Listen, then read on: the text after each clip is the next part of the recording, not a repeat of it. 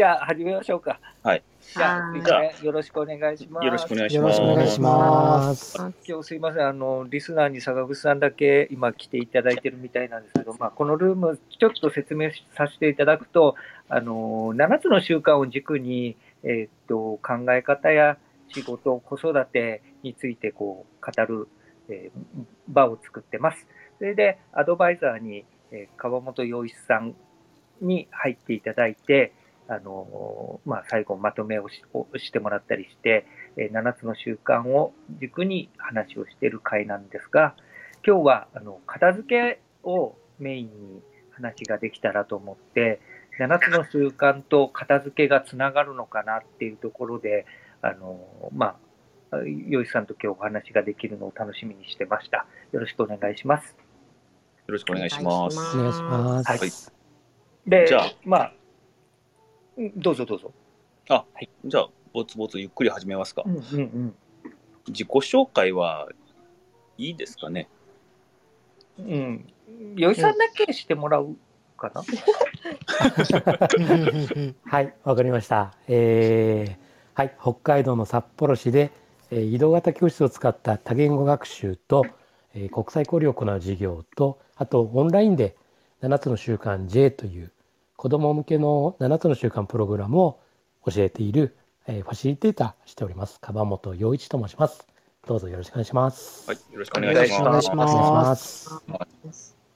今日は一応7つの、いつものね、種まきルームの増刊号ということで、えー、ところ増刊号やろうってことになったきっかけは、あの、スタンド FM で、カバ本夫妻がやられてるカバチャンネルというのに、松尾さんが、ま、片付けのマスターとして、えー、登壇してですね、その中で、よいしさんが、えっ、と、松尾さんの片付け術を教えてもらって、ハマってると。で、そこでちょっと片付けの話をしようっていうことになって、今回のこの増刊号があるわけですね。はいえーっと、洋一さん、その後、お片付けの方はいかがでしょうか？そうですね。あの最初にまず手がけたのは自分のそのデスク周りというか、でまあこうやってオンラインの授業もやるっていう部分もあって、あのまあ非常にその書類だったり、まああとはその本だったりっていう部分で一応そんなに散らかす方ではないんですけども、うんうん。でもなんだろうなんかこう押し込めてるような感じだったんですよね結局のところは。なので見た目はこう綺麗なんだけども実はものすごいものがありすぎてうん。で片付いて実際は片付いていないといううん。ような状況でで結局なんか本とかもあの、まあ、結構こう読むんですけどもうん。また同じような本こう買っちゃったりとかってうん。あったりして、そう同じような本がこう集まってるぞみたいな感じで、で結局棚とかも埋まっちゃってるんでこう平積みしてるような感じなんですよね。なのであのあーこれ棚買わなきゃダメだなと思いながらうん。そその時に松尾さんからあの、まあ、教えてマスターで教えてもらった時に、買っちゃダメよと。そうですね。えーってどういうことですかみたいな感じになって、で結局その厳選するっていう部分でうん。あのもうこっからここまでしか置いちゃダメよっていうふうに、うん。あのまあ、そこをスペースを決めてもうその中で、あの増やすも減らすも、うん。えーやるっていうふうに決めるんだよっていうことを教わって、あそれちょっとやってみようと思ってやってみると、結構やっぱりその厳選した本とかもあこれ読まないこれ読まないっていうのが結構あって、うん。でまあ本当にこうあスペース空いたなっていうぐらいまで減らすことができてうん。で今度それをあの結局1回しか読んでない本とかも多いんでうん。あのメルカリでこう出したんですよね。そうすると今度はやっぱり1回しか読んでない本本なんですごく備品なんですよね。なのである程度単価の高くこううん。売れて、あのある意味そのお金も入ってきて、うんでスペースが空いてでそれによってあの、まあ、そういった空間についてもそうですけどもうん。あとはその自分の思考という部分でうんあ自分ってそっかこういうものを好きだったんだとかうん。あ自分ってこういう傾向があるんだっていうこう本のそういうタイトル見ながら、うん。あそっかじゃあこれもう一回ちょっと読み返してもう一回勉強し直そうとかうん。なんかそういう思考の部分でもすごく整理されたりして、うん。まあ、ある意味じ自分というものをこう見つめ直せたっていうような、えー状況で今、えーなんとかですね、えーそれをキープしていこうとこのスペースをっていう形でなんとかやってるような感じです今。なるほど。素晴らしいですね。ありがとうございます。どうですか？なんか片付けご自分の本とかされて、うん、これはどうやるんだろうとか困ったこととかっていうのってなんかありました？そうですね。結局そのやっぱりそのまた見るんじゃないかとか、ああ、はい、あと、まあ、本じゃなくてもその例えば仕事関係の書類だとかうん。これいつか使うんじゃないかなというこう捨てるべきか取っとくべきかうんっていうこう結構その葛藤があったんですね。うん。でただただこのスペースをこうここまで例えば7つの習慣 J のこの資料に関してはこの棚このたここだけって決めてうんやるともう入るのがもう限られてくるんで、うん。そうするともうあこれ古いしこれ使わなくていいねってうん。いうふうにこう捨てられるっていうことができてるんででもいまだにやっぱりちょっと迷う部分は実際ありますねやっぱりそこは。うん。ちょっと勇気がいるなっていうそうのそう捨てるってのはなかなかできないんですよね。そうなんですね。ちなみに松尾さんはなんか捨てる基準とかってご自分で設けられたりしてるんですか？まあ、捨てる基準っていうか、あの、まあ、僕、断捨離のテレビ好きでいつも見るんだけど、うん。よく配信されてますうね、ん。うん。あの、やっぱり断捨離のテレビに出てこられる方って片付けできないから、まあ、番組出るんだけど、うん。あの、やっぱ毎日こう、捨てることをちょっとずつやっていくと、だんだんだんだんこう、捨てることに抵抗がなくなるっていうか、うん。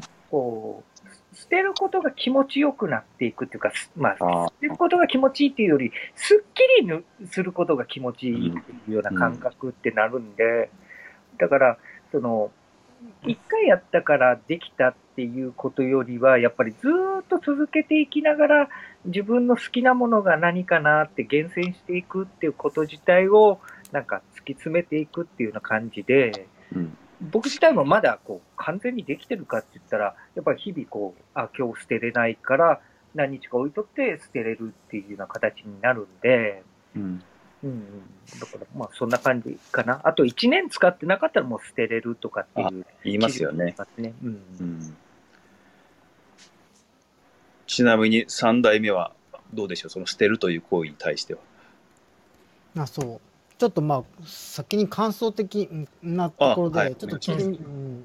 ちょっと早早いんですけどもそうその枠を決めて例えばさっきだったら、えー、とこの本棚に入るだけの本しか持たないっていうふうに決めるじゃないですか。うんうんそれ7つの習慣的に終わりを思い描くことにもつながると思うんですけども、逆に枠を決めるってそこで成長が止まるというか可能性を止めることにもつながらないのっていうのが素直な思いで、なんかもっとだって人間成長したいしいろいろあるからそれで本も買うんだし、うんううんん、っていうのがあるからちょっとそこがまず引っかかる点かなっていうところ、僕以外でもそこで止まっちゃう方って。うなんか、ううん。なんかここになんか押し込められ感っていうか なんか自分の可能性なんかうんはい。っていうのはちょっと僕、うん、個人的に思うところだからそこら辺はどうなのかなっていうのはまずうん。皆さんに聞いてみたいですね。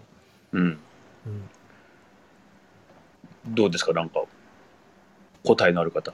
そうですね。あの結局そのその時その時その状況っていうのは、この人生の中でいろいろ変わってくると思うんですよね。うん。うん。なのでその例えば本が、まあ、10冊限定だとしたらうん。結局そのどんどんどんどん入れ替わっていくうん。ような感じになるんじゃないのかなと。なるほど。はい、なので今はこれを学んで、うんで今はそれでいいんですけども、うんうん。だんだんやっぱり自分のこの状態とかがこう上がってくるときに、うん。またさらに違う知識を得るための本だとか、というのがどん。どん。その本の中で塗り替えられていくというか、そういうふうに変わっていくん。じゃないかなというふうに思うので、まあそこでこう単純に増やすっていう部分にしちゃうとなん。か逆にこう成長っていう部分が今度は少し遅くなっていくのかなっていう、うん、ああ帰ってことですね。そうですね、ううん。んというような螺旋状に行くみたいうんうん。な、はい、まあ、僕はこう例えば増やすっていうことになると、おお家を大きくしないといけないみたいなことにもなっていくじゃないですか。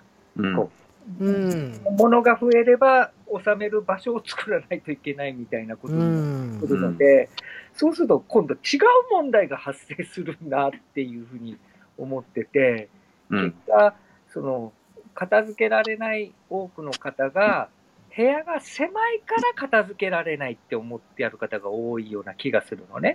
だから、お家が広ければ片付けられるって思ってるけど、うん。実際片付けができると、だんだん狭いお家でいいやっていうふうになるみたいな状況にうん。なってきて、で、そっちの方が快適やんみたいな、移動距離が短いからね。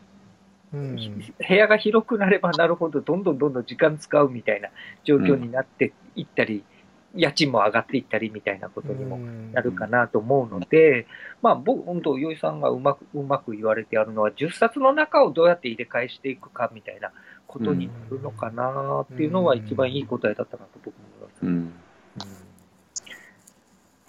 うん。確かに、あの、三代目の言われるのもわかるけど、うん。やっぱりへ、へさないことには、もうみんな大事って言っても、いざっていう時何も持っていけないみたいなことうん。になりやすくなったりするのかなとかね。うん。まあ確かにちょっと本はね、私も捨てるの結構勇気がいりますもんね。うん。いつかまた読み返すかもしれないみたいに思っちゃう時ありますもんね。あそう。過去の自分をちょっと切り捨てるみたいなところが ちょっと、うん。うんちなみに仙人かばもとさんはその辺はいかがですか？いや、あの、この片付けの増刊号をやるっていうお話になった時に、うんうん。なんか偶然ノートを読んでて、ううんんうん。あの、捨てる訓練みたいな記事があって、う。んおでそこに1日から、あ、つ1日からっていうか、日付通りに日付の数だけ物を捨てるっていうのがあったんですよ。ほだから1日は日付の1個、うん、2日だったら2個みたいな。うん。う。ほすごい数になります。もうすごい。で、試しにやってみたんですよね。い。はいはいはい。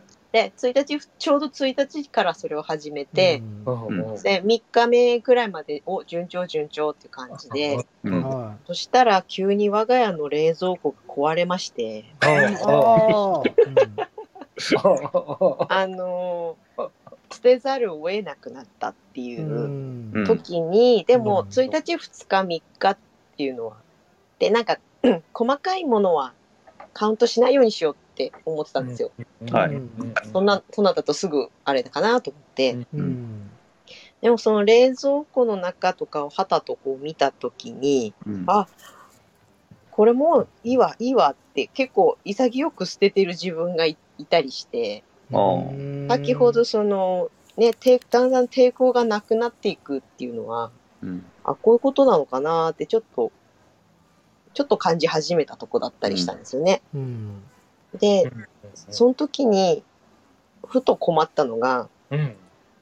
あの人からもらったものうん。でどうしたらいいのって、まあ食べ物だったら賞味期限がとか、なんかそういう理由で捨てれたりするんですけど、うん。例えばなんか、あのね、我々があの勉強してるワクワク系マーケティング実践会で、うん。エントリーっていうのを出すと、うん。うんエントリーありがとうはがきみたいなのが来るじゃないですか。ああいうのって、ですごい、うん。あの歴の長い会員さんがもう何十年も取ってあるのとかっていう束を見たりすると、うん。えー、あれ取っとくの？みたいな。感じになったり。いただいた、おまあ、手紙、思い出のすごいね、内容の濃い手紙だったらあれですけど、あ付き合いでもらったようなお手紙はこれはどこまで持っとけばいいんだとか、年賀状ってどこまで取っとくんだろうとか、確かに。なんか私本とか完全なる自分のものっていうのは割と潔く捨てれるんだなっていうのがうん気づいて、うんうん。代わりにそういうちょっとでも誰かが関わってる。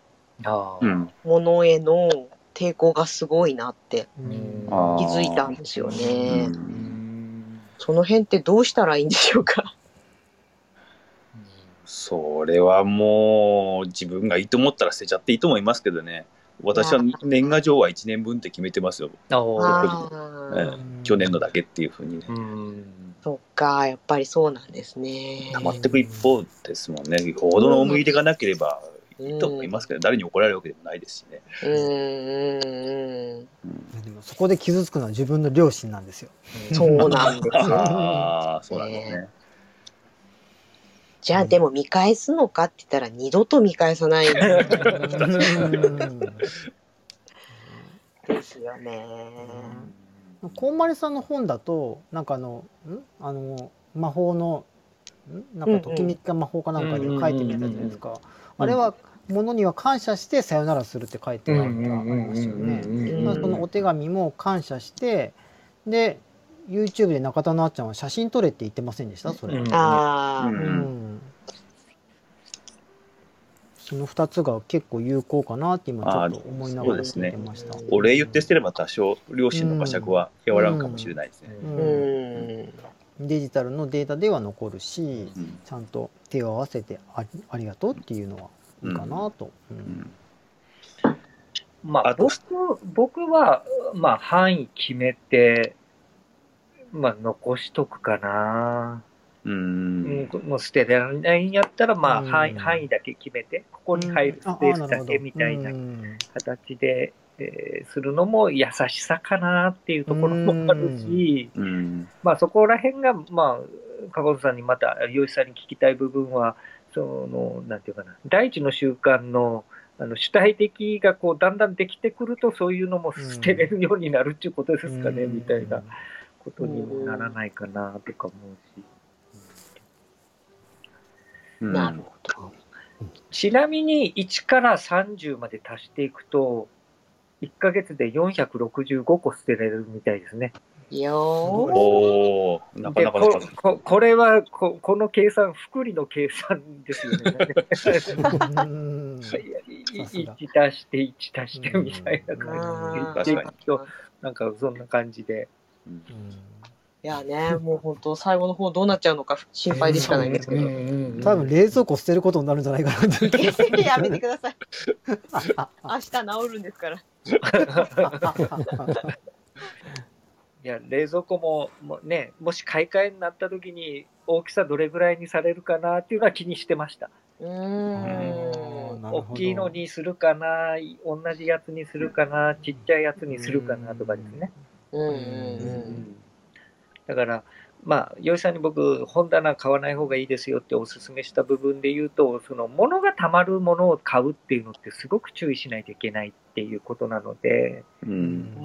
んあの冷蔵庫もやっぱ物をためやすい、特に冷凍庫がでかいと、やっぱり物がどんどんどんどん溜まっていくみたいな形になるので、うん。やっぱ定期的にこう、全部こう中のものを出し出し出すっていうか、入れ替えるみたいなことだったりをしないと、やっぱりし奥の方、冷凍庫の奥の方には、もういつな、いつのやつかわからないみたいなこともあるかなと思うんでですね。うん。いや、私の友人でもコストコ用の業務用の冷凍庫持ってるのが何人かいますよ。ああー。絶対それ消費しきれないよねっていう量の食料が入ってますけどね。だから買っちゃうと入れたくなっちゃうんですよね、前松尾さんもそうそうそうね。そうまたなんか冷凍庫はパンパンにした方が熱効率がいいとか言うじゃないですか。あ、そうなんですか。そうなんですか。そうらしいんです。冷凍庫はパンパン、冷冷蔵はスカスカっていう。そうなの？初めて知った。うん。なので、その冷凍庫、うちも全然冷凍庫入ってる方じゃないと思うんですけど。あの、保冷剤をたくさん入れておくとうん。いい,、いいと思います。うん。へー。すると冷蔵庫が壊れてもしばらく生き延びら れる。保冷剤投稿見ました？笑っちゃった。これブラックアウトの時に痛感したので。うん。あとはあれですね、捨て我が家で捨てられないものってあの子供が図工の時間に作ったね。作品とかね。あー。あれはね捨てられない。私は捨てたいんですけどでうん。子供も捨ていいんですよ。いいいいですよ。いいよと言ってるんですけど妻がね 捨てたくないんですよねあれうん。ねもうががさばるしね。うんうん。そう。その辺我が家は結構ドライにガシガシ捨てたような気がしますね。えちょっとね家族の同意が得られないと捨てられないんですよね。そうですう。うんんなんでしょうねうんそのロジカルなところと情なところと心なところとそうそのせめぎ合いですよねそうそうそう。うん。あれ、なんか、農夫の話うんうんうん。します？しましょう、しましょう。と、これなんだろう、私が読み上げたらいいですかね？いきなりめちゃう の有名なあの、ある農夫の話があるので、一応、じゃあ朗読させていただきます、お願いします。はい。ある農夫が朝早くに起きて畑を耕そうとした。ところがトラクターの燃料が切れていたので近くまで買いに行こうとした。途中で豚に餌をやっていないことを思い出して納屋に餌を取りに行った。すると納屋に置いてあるじゃがいもが発芽しているのを発見した。これはいけないと思い、じゃがいもの芽を取っているうちに暖炉の薪がなくなっていることを思い出して薪小屋へ足を運んだ。薪を持って母屋へ向かっていると鶏の様子が変である。どうも病気にかかったらしい。とりあえずの応急処置を施して薪を持って母屋にたどり着いた頃には日がとっぷりと暮れていた。農夫はやれやれなんとせわしい一日であったかと思いながら一番大切な畑を耕すことができなかったことに気がついたのは床に入ってからであった。はい、ありがとうございます。皆さんいかがですか？こうなってませんか？は 元気な返事が。まあ、最初のトラクターの燃料が切れていたっていうのはないかなと思いますね。うんうんうん。自分は。うん。うん。でも、じゃがいもの発芽から薪がなくなって鶏の様子っていうのはあるあるあるな感じがします。うん。そうそう。特にこ子供が小さい頃はなん。かこういう毎日だったなみたいな。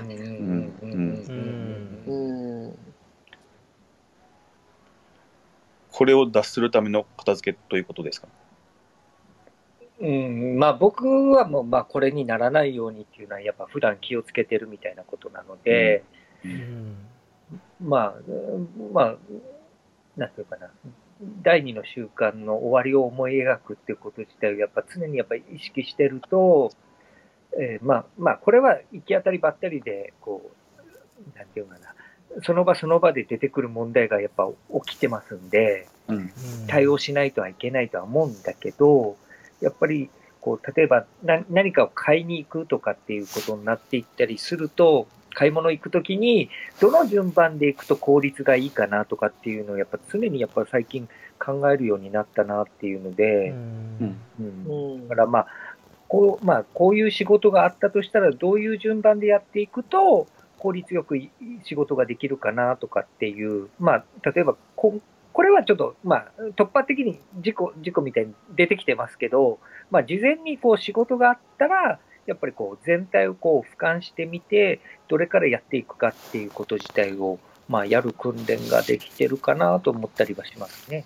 うんうんまあ、以前やっぱ僕も、もう本当、じ忙しい忙しいの人でしたんで、うん。なかなかできなかったけど、まあ、片付けやり始めて、まあ、僕のルマイルールは、あの、探し物は10秒以内なので、うん。もう10秒以上時間かかればアウトっていうことうん。になりますから、うん。それアウトになったらどうどうなんですか？ももう一回仕組みから作り直すみたいな。うん。だからな、なぜこう探さないといけなくなったんだろうっていうこと自体があると、めったにやっぱり使わないものがやっぱそうなりやすかったりはするので、うん。あの、じゃあそこを、要は仕組み作り直して、まあ、例えば僕の場合は、1年に1回使うものはこの場所とかっていうふうに場所、その使用頻度でこう部屋とか、えー引き出しを決めてるみたいなところがあるので、ううんんそうすることで、あの、片付いや探し物が少なくなるっていうのがあって、その片付け方の、まあ、応用がスーパーマーケットがそういうふうな片付けの仕方してるんですね。うん。例えばどういうことかって言ったら、初めて行くスーパーでも、あんだけすごいアイテムがあるわけですよね。うん。アイテム数はね。けど、欲しいものが大体どのあたりかっていうのってわかるじゃないですか。初めて行ったお店でもね。うんうんだから、そのスーパーにはスーパーのルールがあるので、う。うんんそれをこう、お家の中でも作っていくっていうこと自体がされると、探し物が少しずつ減っていくみたいうん。な。うんうんそう、今、松尾さんが仕組み作りっておっしゃいましたけど、まさにこの片付けとか整理整頓って仕組み作りなんですよね。あの、片付かないところにどういう仕組みを作って散らからないようにするかっていう仕組みをちょっと考えると、意外と簡単にできたりして、例えば、我が家で言うと、息子が学校から帰ってくると、リビングに服を脱ぎ散らかすんですよ。で、これ何回言っても、やっぱり治んないんですよね。うんで、これ仕組みに作りに行くと、リビングの真ん中にあのハンガーツリーっていうのを買ってきて、こここにドンと置くんですよ。そうすると息子は、あの、ワンアクションでそこに服とかかけられるんで、あの、散らかることはなくなったんですよね。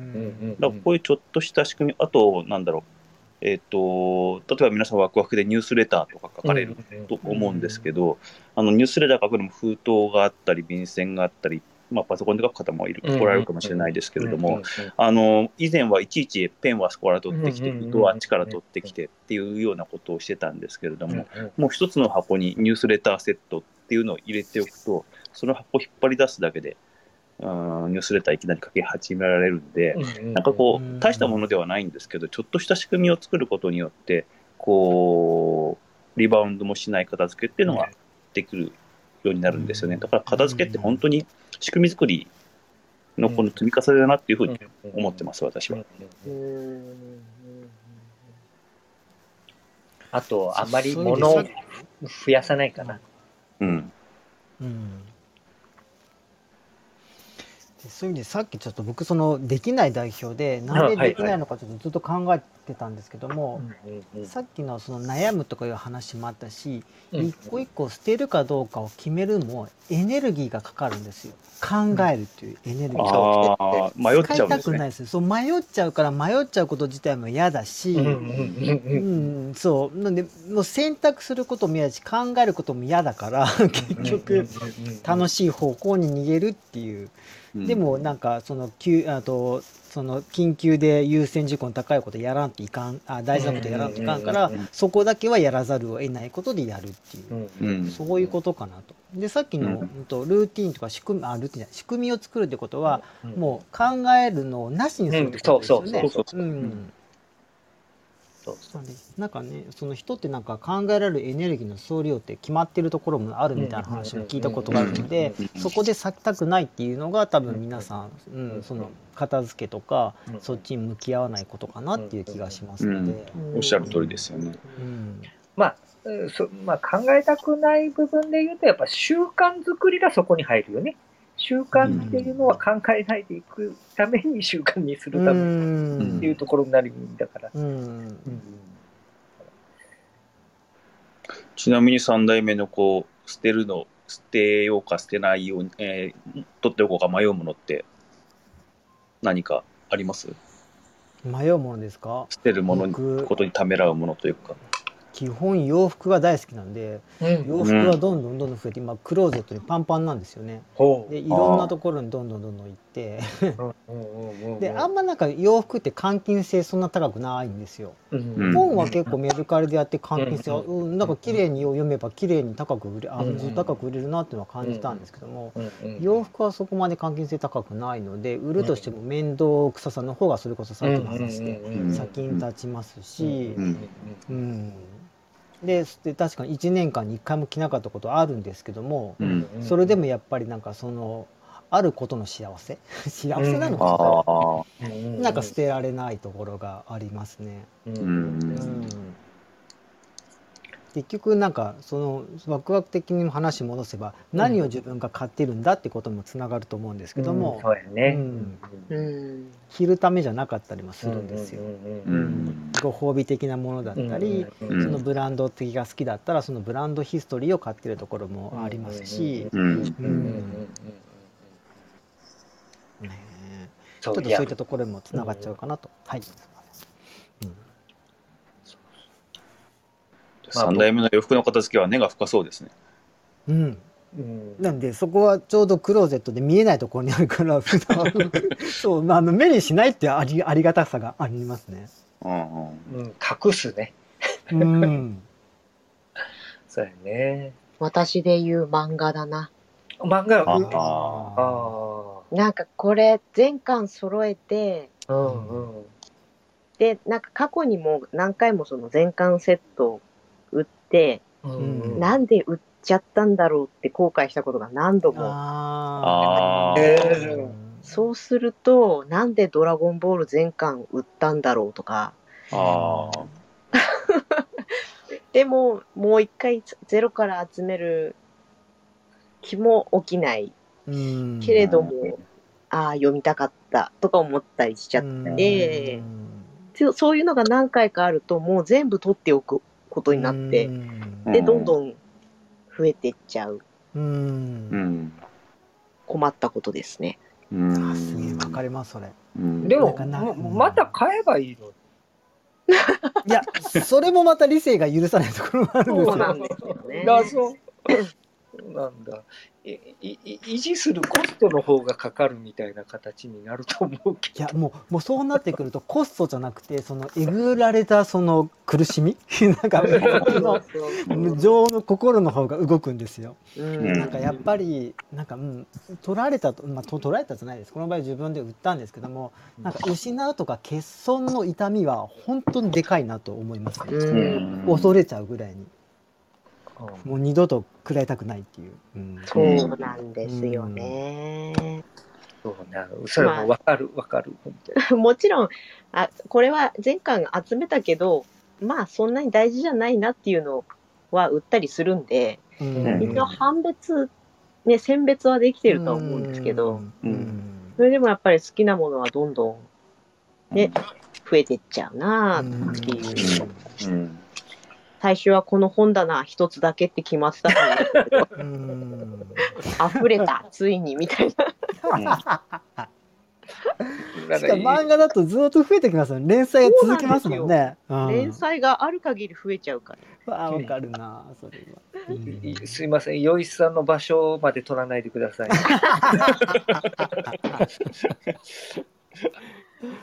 そっか、うんあ実際僕ほら、片付けできたら1億円っていう本書きたいんで、うん。片付けしてると、やっぱお金貯まってくるなっていうのはやっぱ実感してるので、うんで、実際、その買えばっていうのがやっぱ買えるようにはなるんで、うん。えそのだからメルカリで売る売るでしょ、うん。売って、まあ、換金して、まあ安、若干安くはなるけど、また買うときにはちょっと、まあでも、僕、その人に保管してもらってるっていう感覚で売ってるみたいな。うん。で、また、読むときはまた、こう、まあ、買う、買うっていうかね、うん。新品買うか中古買うかみたいな形にするかな、みたいな考え方に変わってるので、うん。極力こう、維持コストをすあんまりかけないっていう考え方に今なってる。うん。うんうんだから最近ちょっと、まあ、え投資もちょっとしてるから、うん。うん12月に入ってきて、やっぱ配当金がもらえたりこうするので、うん。うんやっぱでかいかでかいなーっていうのはありますね。それこそ7つの習慣でいけば、ま、あのパラダイム変化ですよね。うん。その売ると考えるのかん。一旦預けて欲しい時はまた買い、うん。お金払って戻してもらえばいいかっていうそういう捉え方をするってことですよね。うん。うん。うん。まあ、その考え方は斎藤ひとりさんが言ってたんですね。斎藤ひとりさんもそんな考え方してるみたいだったんで、うん。うん。そんな感じで、まあ僕はいますけど、はい。うん。うん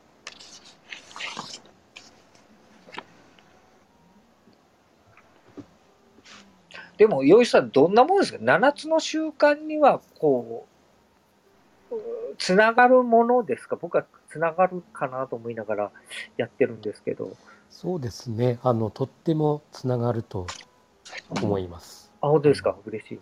はい。あの、非常にその、7つの習慣的に言えば、第1から第3の習慣が非常に絡んでて、あの、私的成功の中というか、まあ、依存から自立するってはいいう中の部分で片付けはすごく絡んでるんじゃないかなとういううんふうに見えますね。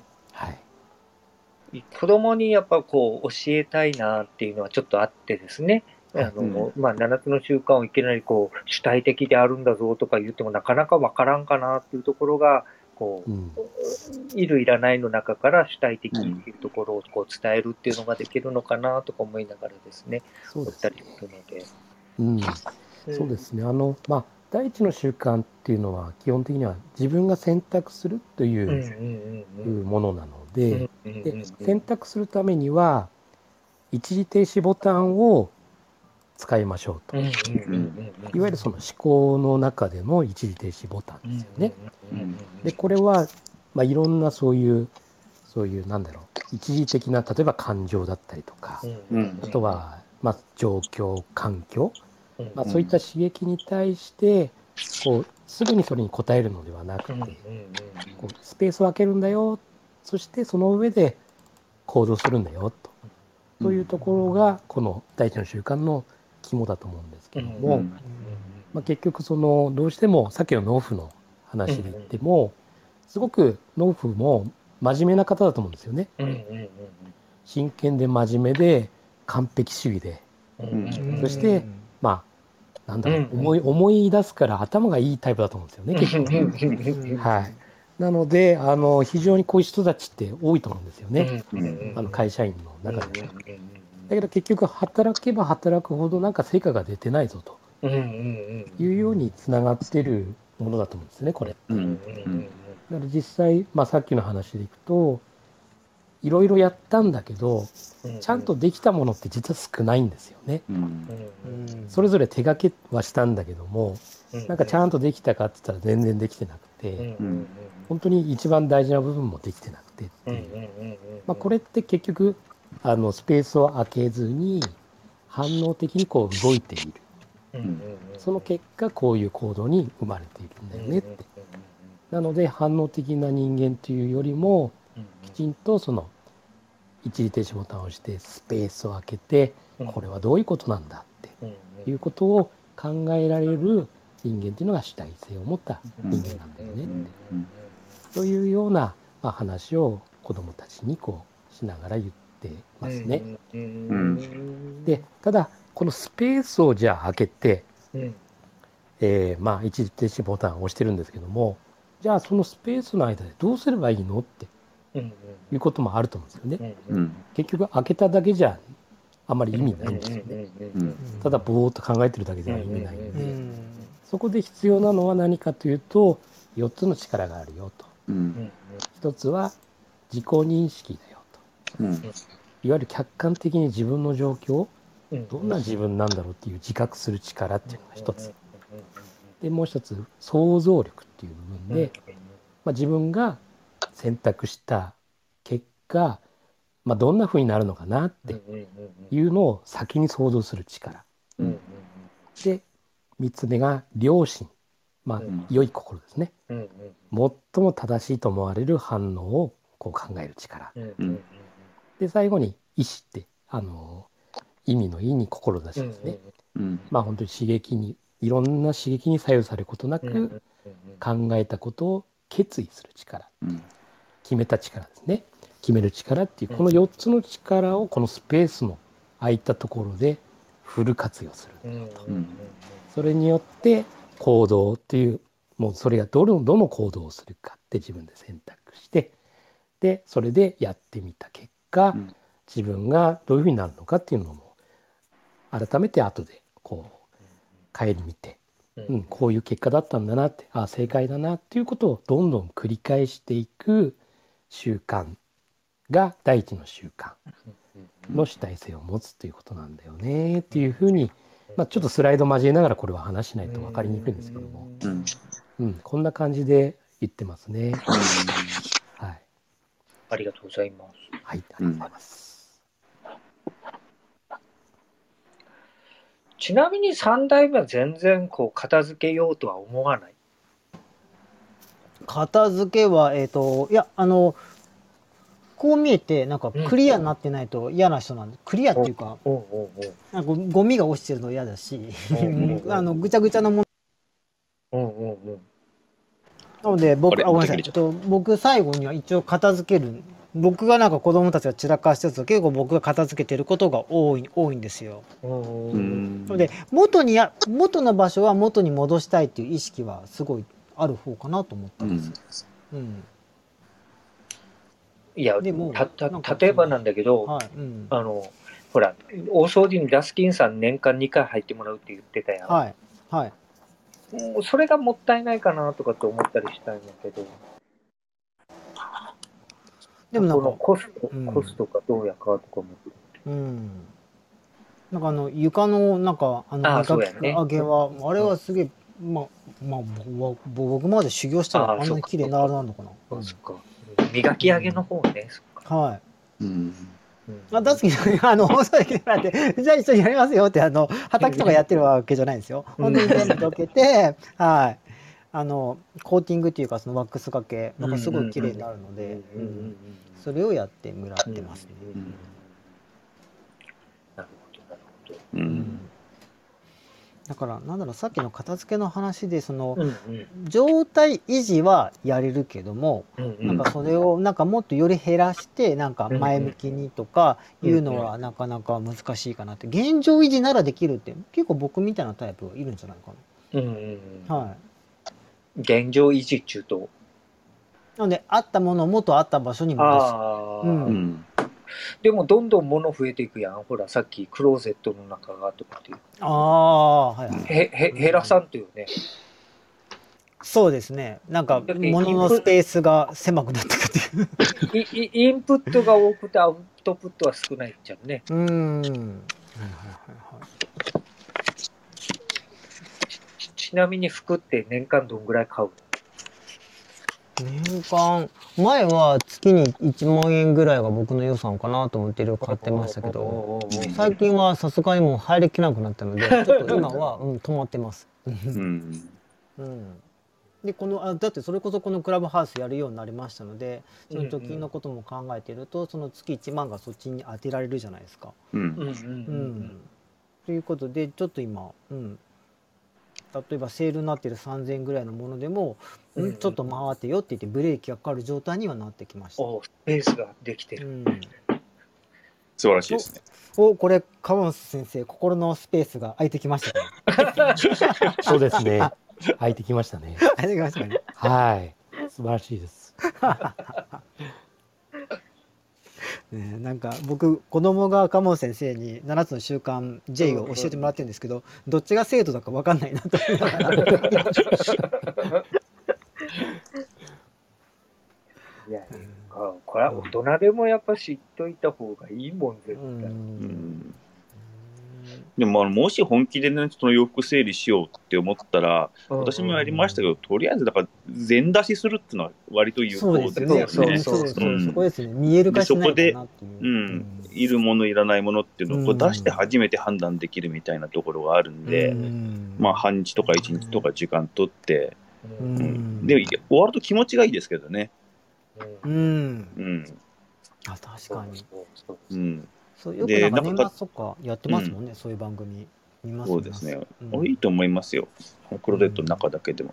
なんかね、こう、生活が筋肉質になったような、そんな感じがしますよ。おー名う言。ん無駄な贅肉がなくなって、で、生活も家計もね、健康になるんで、うんまあ、そういう意味でやると、ちょっと前向きな気持ちになれるかなとは思いますけどね。うん。なるほど。筋肉質うん。なんか前に松尾さんがそのたお洋服とかもどんどん高いものになっていくお話ししてて、うんいやーそうは言ってもこう、ね、流行りの今年はこれが流行ってるとか、うん。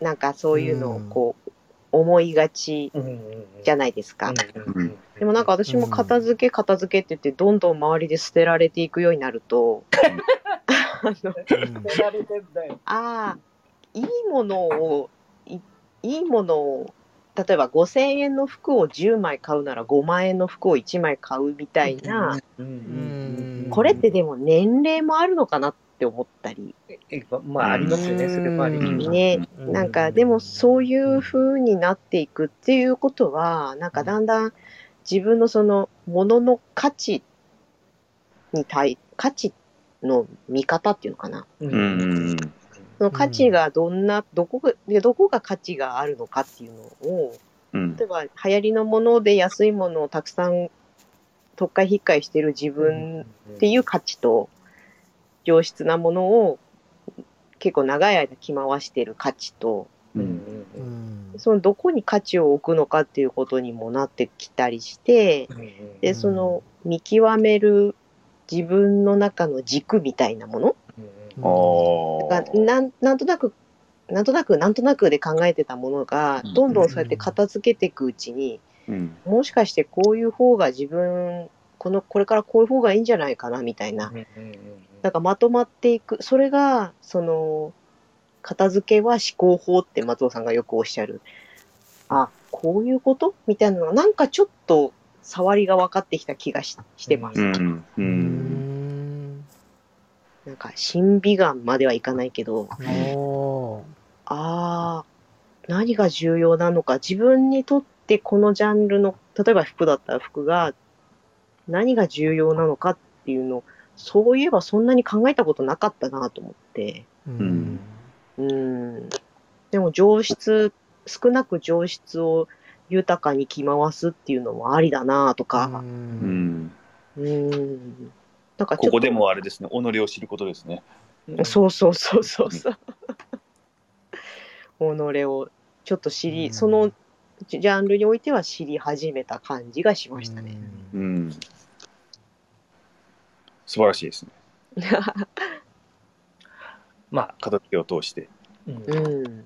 まあ、環境破壊のね、環境問題にもこう、つながるところはあるなっていうのと、うん。やっぱ技術が残るっていうのもあり、あの、あるかなと思思ったりするのね。高いものを買うっていうこと自体で、やっぱり特に着物なんか高いじゃないですか。うん、もろですね。うん、だからその技術者をやっぱ育てていくっていうふうなことにもつながっていくっていう、その高いものを買うっていうこと自体、ものを大事にするっていうこと自体が、うん、やっぱき着ることがやっぱりものを大事にすることなんだけど、あの、うんね、飾っとくっていうか、ただこう、ハンガーにかかってるっていうかね、入れっぱなしにするっていうのもちょっともったいない話かなとか、うん、うん。ものを大事にするっていう意味もちょびっと変わってくるかなと思うんですよね。うん。そうですよね。うん。この間なんかお客様に連れてっていただいたお料理屋さんで、出してもらった器が江戸時代の器だったんですよね。あで、あの、お膳とかも全部江戸時代。これは江戸時代の、これは明治時代の、これはいついつのみたいな感じで、うん。もう年代ものでなんですけど、それを普通に使ってて、うんうん。だから、うん。あの、まあ、壊れちゃっても、その時は、まあ、金継ぎするとか、うんううん。んなんとかとかって言って使ってらっしゃる。ううん。ん。でまあ、昔の本当に江戸時代のその、お膳の漆塗りとか、うんうんまあ、そういう、なんていうのかな、昔の人はそれを長く使うためにう、んこういうふうに作ってたんですよとかっていうようなお話も聞いたりとかして、ああ、なるほ。ど。で、これ、こういうのいいなって、いうのとつながるっていうか、うんなんかね、鑑賞品じゃなかったところにちょっとなんか感動したというか、うんうんうん。うん。いいですね。うん、まあ、価値ですよね。うん。うん。だから、しまっといたらお洋服もかわいそうですよね。使ってことですもんね。うん、よく考えていると。うん。はいじゃあいつものように3代目、ああですか？よろしいですか？はい。うんうん、サイダー部のまとめが今日聞きたい。そうですか？そううんでももう一回今日改めて自分で今日の話を反芻してみて、そのさっきのロジックのところとその情のところですよね。それのの組み合わせをどういうふうにやっていくかなって思った時に。